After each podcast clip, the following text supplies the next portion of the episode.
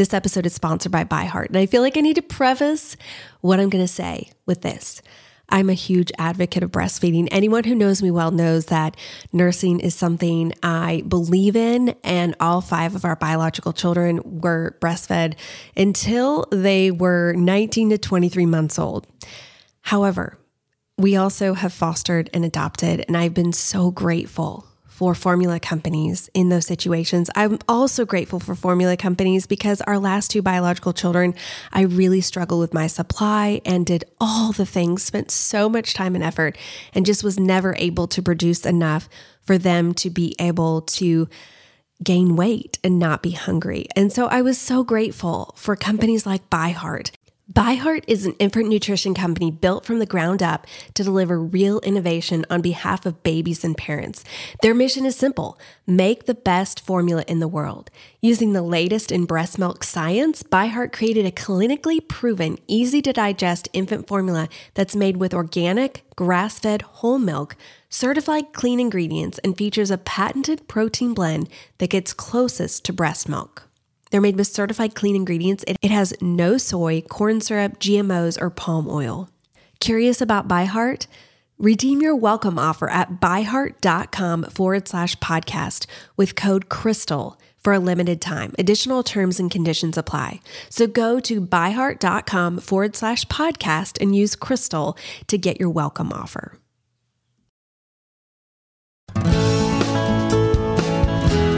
Welcome to the Crystal Paine Show, where we help you embrace your life right where you are and give you practical steps to get to where you want to go.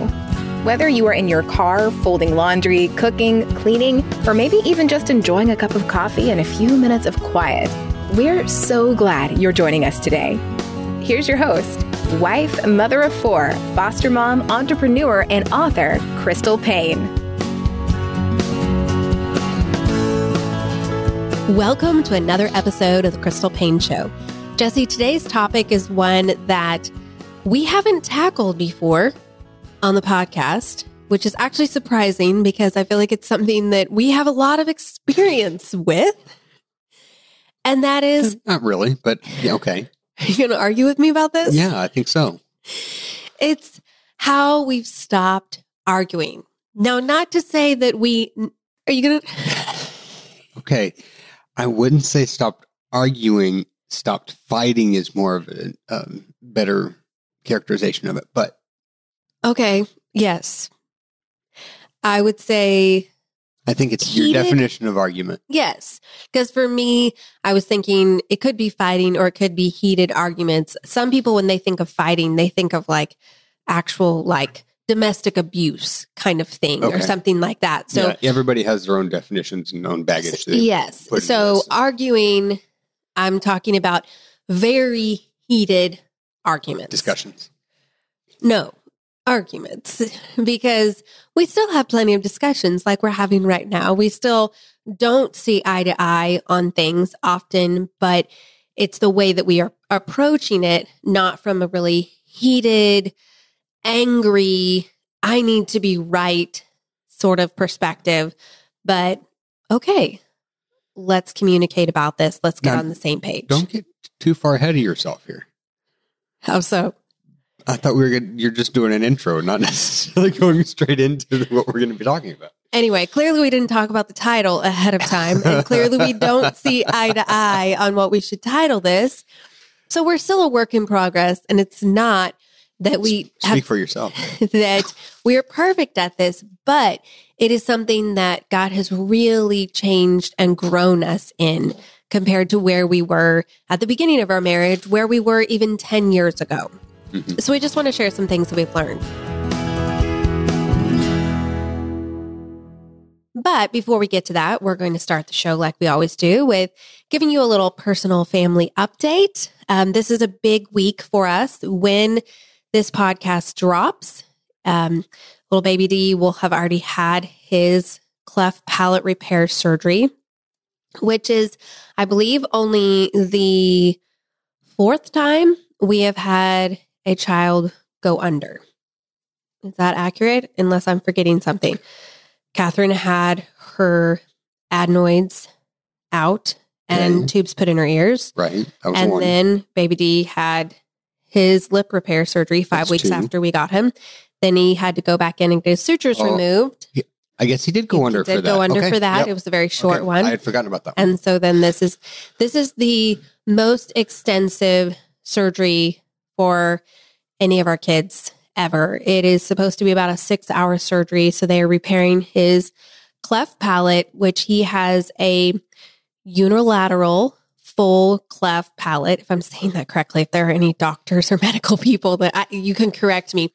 But basically it means that both his hard and soft palates are split so if you were to look in his mouth right now before the surgery, his gums are split down not it's kind of a little bit over to the side, but there's a split Mhm. in his gums. So they're disconnected and then his entire roof of his mouth is completely split. So all the way to the back. All the way back. And so this has caused a lot of issues for many different things. Um, it causes obviously feeding issues. Right now, he's kind of maxed out his ability to eat and drink any better than he currently can because a lot of food that is solids gets stuck up there. If it's pieces of solid food, it will get stuck up there and a lot of times will come out his nose Mhm. because his, the roof of his mouth is just open. Swallowing is a real challenge when it comes to liquids, which is why he has a G tube. But then in addition, it affects his ability to make noises. So if you think about when you talk, how often you use the roof of your mouth for different sounds.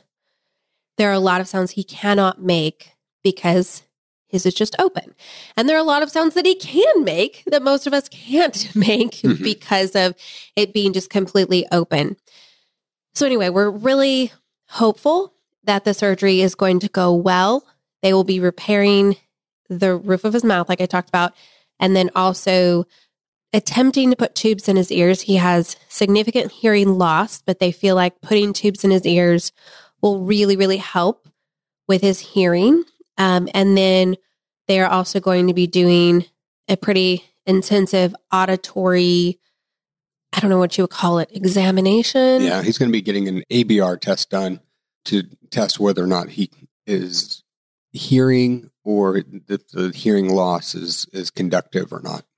So it will hopefully give us some answers regarding his hearing loss because Mhm. there's been a lot of just unknowns there and what that will look like for the future. Although he's improved so much, he Mhm. he now startles with some sounds, he responds to some sounds and he has very much overcompensated by sight. Like we feel like he reacts so much with sight. And so to maybe just a regular person, you would not even pick up on his inability to hear or he, he does a good job of kind of masking it just because Mhm. I feel like he has a very heightened sense of sight Mhm. and he uses that. But we'd really love for him to be able to hear better than he is currently because that will help him with so many things in his life, but especially because he's getting ready to start speech therapy. And so not only having his palate closed, but then also hopefully his ears being able to work better will allow him to be able to speak and understand language a lot better. Mhm. So that's a big deal. Um, we do not know how long he's going to be in the hospital. It just really depends upon his recovery. When he had his lip repair, um, because he also had a cleft lip, um, which went all the way up to his nostril. So when we first got him, he did not have a nostril at all on one side, and they created that whenever they closed his lip up. He really struggled with coming out of the anesthesia, and it took him a good two and a half days, which from many mothers who have children with Down syndrome, I've heard it's actually a fairly common thing with Down syndrome. Down syndrome and anesthesia just do not play well. So we'll see. He struggled with his oxygen levels and had to be on oxygen and just struggled with, he just wasn't himself for a good two and a half days. It was like he was awake, but he wasn't. Um, and he didn't really start smiling or responding for two and a half days. So just a lot to trust God with. I know there are many families who have much more extensive surgeries. I keep thinking of your parents walking through you having brain tumors, and Mhm. I can't even imagine what that would be like. Or open heart surgery. I know many people who have children with Down syndrome who go through the open heart surgery. And so this is somewhat minor in the grand scheme of things, but feels pretty major to us. And just to have our little boy go under for six hours, it's a lot. And it's been a lot for my mama heart, but we're just trusting God. And hopefully next week, when we record a podcast, we will have a really good update to share with you all. But if you're interested, I'm sure I'll be posting on Instagram. You can follow along on Instagram, The Money Saving Mom. Jesse, what's saving your life this week? We were talking about that. You know, one thing that I uh, have been struggling with here recently, well, not just recently, let's see, all my life, maybe. Would I say consistency? I appreciate your honesty. well, you're going from recently to mm, all my life. Uh, you know, it's about 40 years, you know. Anyway, just being consi- About 40 years, excuse me. hey, it's Excuse about me? it's about 40 years. I think that you are over 40 years. I'm rounding down. Okay, is that what we start doing when we turn 40? Anywho, especially in the areas of of working out, staying consistent. You know, I find a plan, like to plan hop a little bit and get creative, and because I have my own gym in our basement, and so I I like to play around with scheduling different workouts for myself. But anyway, um, one thing that has caught my eye recently is a I don't know, I wouldn't say it's necessarily a fad, but it's kind of a kind of a discipline hack in a way. It's called 75 Hard. And it's a pro- program that some people are following that just to produce more discipline in their lives. So I thought starting something like this would be beneficial just to keep track of some disciplines that I want to do to make sure that I'm faithful in, in carrying those out every day. This specific program, 75 Hard program, there are certain things you have to do to have considered uh, completing that program. So I modified it a little bit using a program that we have uh, that I use called SugarWOD for keeping track of my workouts.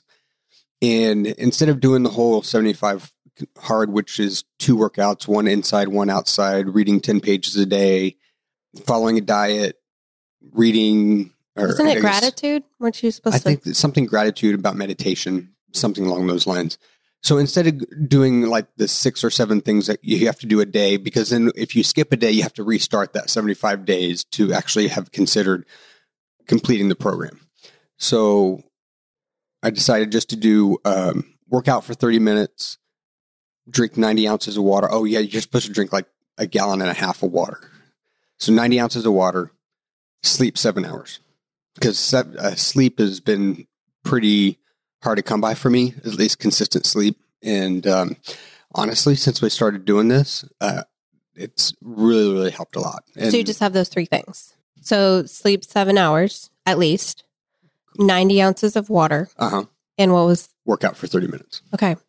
Which, I mean, I feel like it's great to set goals that I think this will push you a little bit, Mhm. but it's not pushing It's you not pushed too far. hard and in a way that you're kind of setting yourself up for failure. Right. And becoming discouraged when you don't do every single day. hmm Like Jon Acuff talks about in his book, I think it was Finish, about cutting your goals in half. Mhm. And I think that motivation of like, okay, this is doable is a lot of times what will keep you doing it. Right. Then if it's just you look at the list and you're like, no, no, no, I can't even do that today. And and I Mhm. think just taking into consideration the season of our life that we're in, I think it's really wise, you know, to think about that. And so maybe for someone listening, they were they're like, I need all 10 things of the 75 hard or whatever it is. Mhm. Is there a place that they can go and look up details on that? Or if you just I'm search sure. 75 Just- hard, Hashtag 75 hard. We'll pull something up. it's on Instagram. Is Yeah. that where you're seeing it? Okay.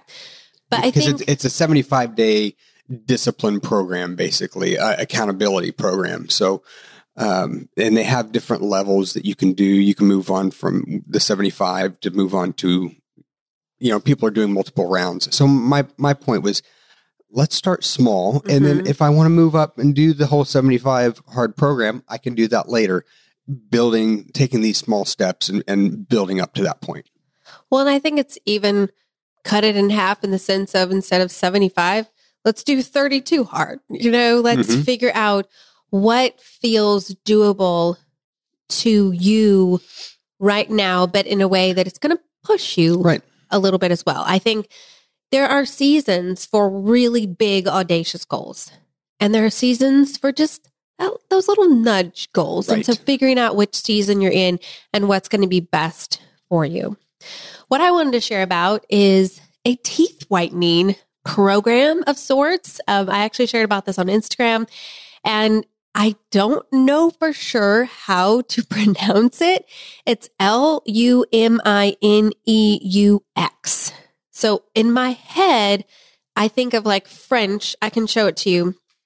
To me, I would pronounce it. Well, how would you pronounce it? Lumino. Yeah. So I would pronounce it Lumino. Like that's how I've been pronouncing it in my head. But then today I saw something from the brand that I'm thinking maybe it's Luminu, but I'm not completely sure. Anyway, Okay, the Luminu that new white is it like a, a tooth whitening yes. new white smile? Luminu sounds like probably that's what it is. Okay. It's just the EUX at the end that Yes. is kind of throwing me off. Regardless, it works really well. Even if I don't know how to pronounce the brand, um, I they had actually sent it to me in the mail. They were wanting me to promote it on Instagram, and I am always leery of these kinds of things.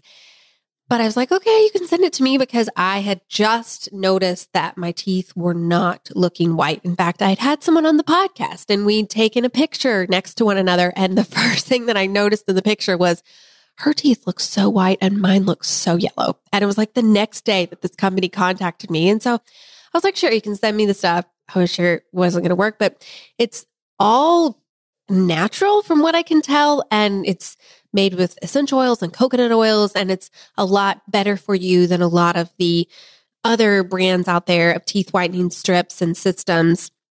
And it's actually very affordable. Like if you were to go to the dentist and get your teeth whitened, I know ours right now is offering a special that it was $150. This with a coupon code is somewhere in the vicinity of about $30. And I was shocked. So I started using it. And within a few days, so you put the strips on every day for seven days, is what you're supposed to do. That's all I did. I did this. I didn't even do the other things in the program. They have like a rinse and they have teeth whitening pen and different things. Just put the strips on.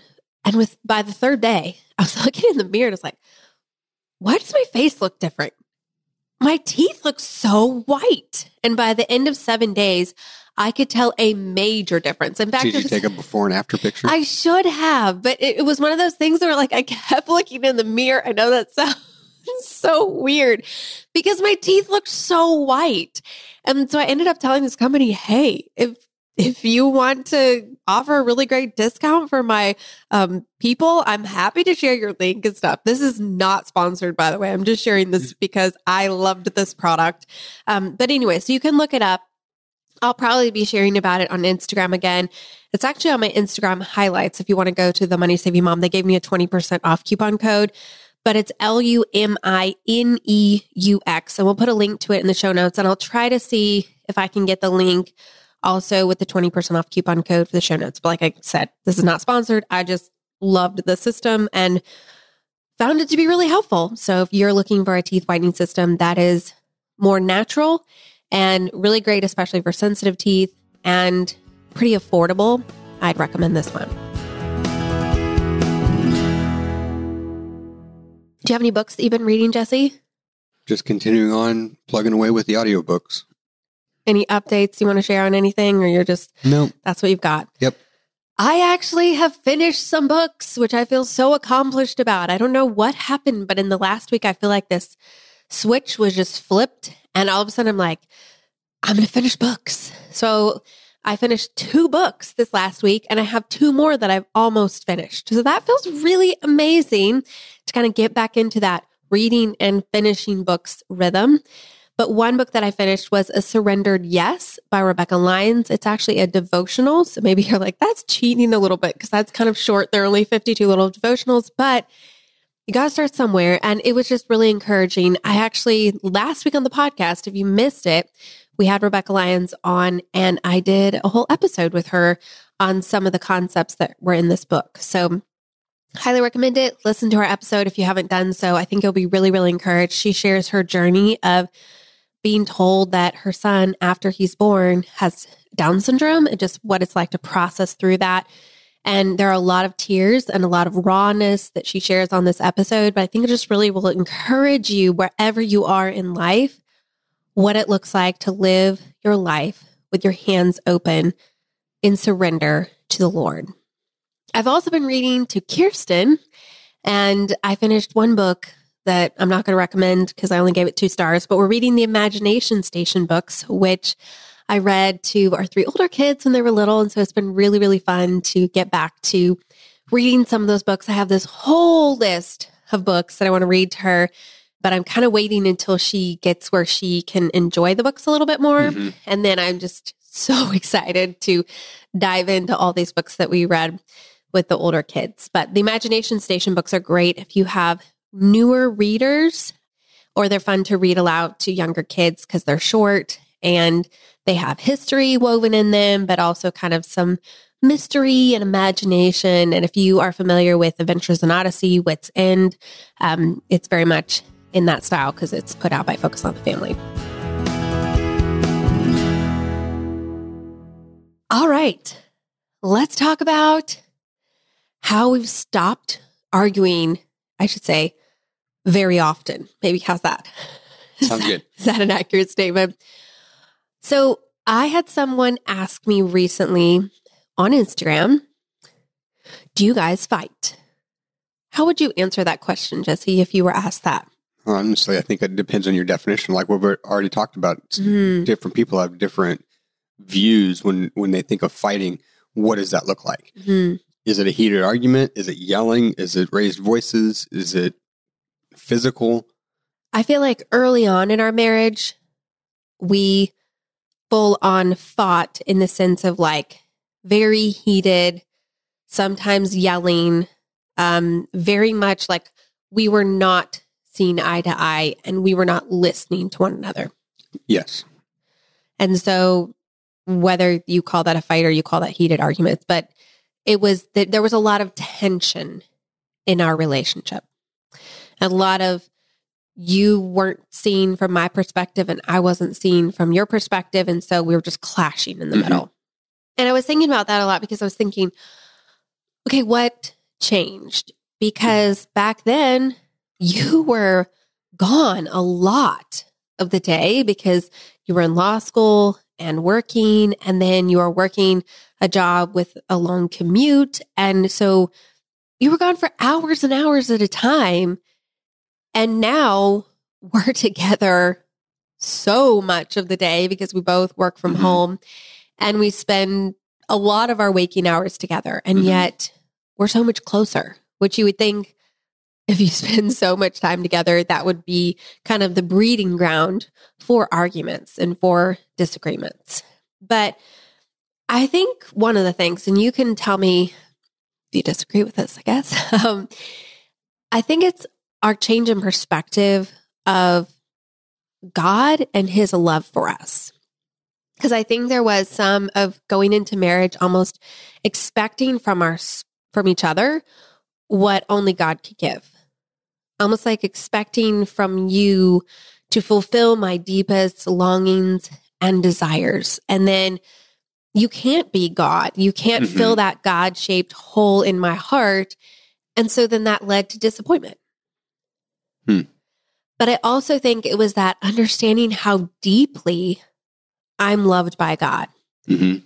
And that I don't need to do more, try more, be more, be better, strive more, attain some level of perfection in order to receive God's love. That I am loved as I am as a child of God. Mm-hmm. And so once I was able to start understanding that and resting in that love, I feel like it's impacted our marriage a lot. And I think you've had kind of your own journey that you've been on where you also were no longer trying to get the affirmation from me, but finding it in Christ. Right. And that contentment knowing when you're coming from a position where you know that you're loved, you can then also come from the understanding that your spouse loves you as well. And what is being said is coming from a place of love. Even though it might come out sideways sometimes, it's still coming from a place of love. And when you're both coming with that understanding, you can approach the conversation differently. It's like you have different classes that you put on Mhm. That you're seeing through and different headphones that you put on that you're hearing through. Mhm. Because I think if you don't believe that you are fully loved by God, then I think you're going to have a hard time believing that you're fully loved by others. Mhm. So then, no matter what they say or what they do, you're going to view it from the lens and hear it from the headphones of, I'm not loved. I'm not enough for them. I'm a disappointment to them. I don't measure up. I'm never good enough. I'm failing. So they could say whatever, and it's not going to get through to you. It's like there's this brick wall. Right. So I think for both of us, once we were able to camp in God's love for us, then it's allowed us to believe the best of each other Mhm. And take what you're saying more at face value instead of kind of twisting it to fit the narrative that we believe about ourselves. Right. And I know there's sometimes we've had conversations where you've had to stop me and say, wait, listen to the words that I'm saying, listen to what I'm actually saying, because I will have twisted it around Right. to be according to a negative narrative that I've created for myself. Because you're hearing what you want to hear. hmm I mean, I would say that's not what I want to hear, but I've decided. It's almost like I've Mhm. pre decided this is what other people think. Right. And if you think about it, if you've pre decided what your spouse, what your kids, what your coworkers, what your community, everyone in your life, your friends, what they think about you, then you're going to be really hard to love. It's going to be really hard to give and receive love because you've put up this brick wall through which everything passes through and you're basically changing the colors of their words and their actions to fit this narrative that's not true. Mhm. So understanding the depths of how much we are loved by God has really allowed us to rest in that love and then stop expecting from our spouse something that only God can give and start believing the best of each other. I think this has also helped us to reframe our perspective to see our different personalities as gifts. Mhm. We've talked about this a lot on the podcast how we come from very different perspectives and we process the world very differently. Mhm. And that caused a lot of clashing and tension for a long time. But for me to see that as a gift versus something that is like a burden, Mhm. something that's wrong with you, something that I need to change in you, but to see it, no, you bring this as a gift to our marriage. It really changes things. Yeah, when you come to realize that, I mean, you have your way of viewing things, and then there's the right way. Oh, really? Yeah. well, I was also, I was just going to say the other thing is that we can laugh Right. about how different we are. And sometimes we'll just face it head on. Like, uh, we'll have a conversation. I'll be like, I know you're thinking this, or I know you need two weeks to process this. And we'll just kind of laugh about it Mhm. because it's something that we've learned. I can't expect you to make a really quick decision. That's not how you make decisions. But I used to be so frustrated by that. Mhm. And now I see that as a gift because I can make too quick of decisions. Right. Well, and and you see how that is in a sense a weakness on your point. Yeah. and you're and you're viewing it as that. So really, it's it's understanding how both of you operate and owning it, Mhm. and understanding and working with that with each other. Another thing is that we've changed the way that we communicate most of the time. Sometimes we fall back on bad habits, old patterns, but really seeking to leave accusations at the door. So it's so easy when you're having a conversation for you to say, you hurt me when you did this, or you made me feel like this, or you did this, or I can't believe that you would be blah, blah, blah, blah, blah. And we're just uh, instantly putting the other person in a position of feeling like they're being accused.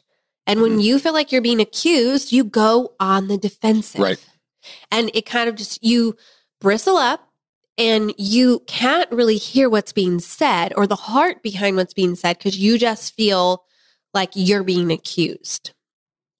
And so learning ways to say things instead of saying, you're always so unkind, saying, when this thing happened, it made me feel hurt or Mm-hmm. it made me feel like I wasn't a priority. And so instead of saying, you aren't prioritizing me, you're saying, when this happened, it made me feel like I wasn't a priority. And that's opening up the door for us to have a conversation about that. Mhm. And honestly, that's really, really hard. And especially for me sometimes, you know, I tend to be very quick when it comes to throwing out the accusations of, of not putting things in terms of what that is making me feel like, but instead of like, you're doing this to me. And changing the wording in order to get to that point, I have to step back and disassociate myself for a second from whatever is going on that is causing that irritation. And in making that step back, I can then reframe it and think, oh, this is how I, this is how whatever you're doing makes me feel. Mm-hmm.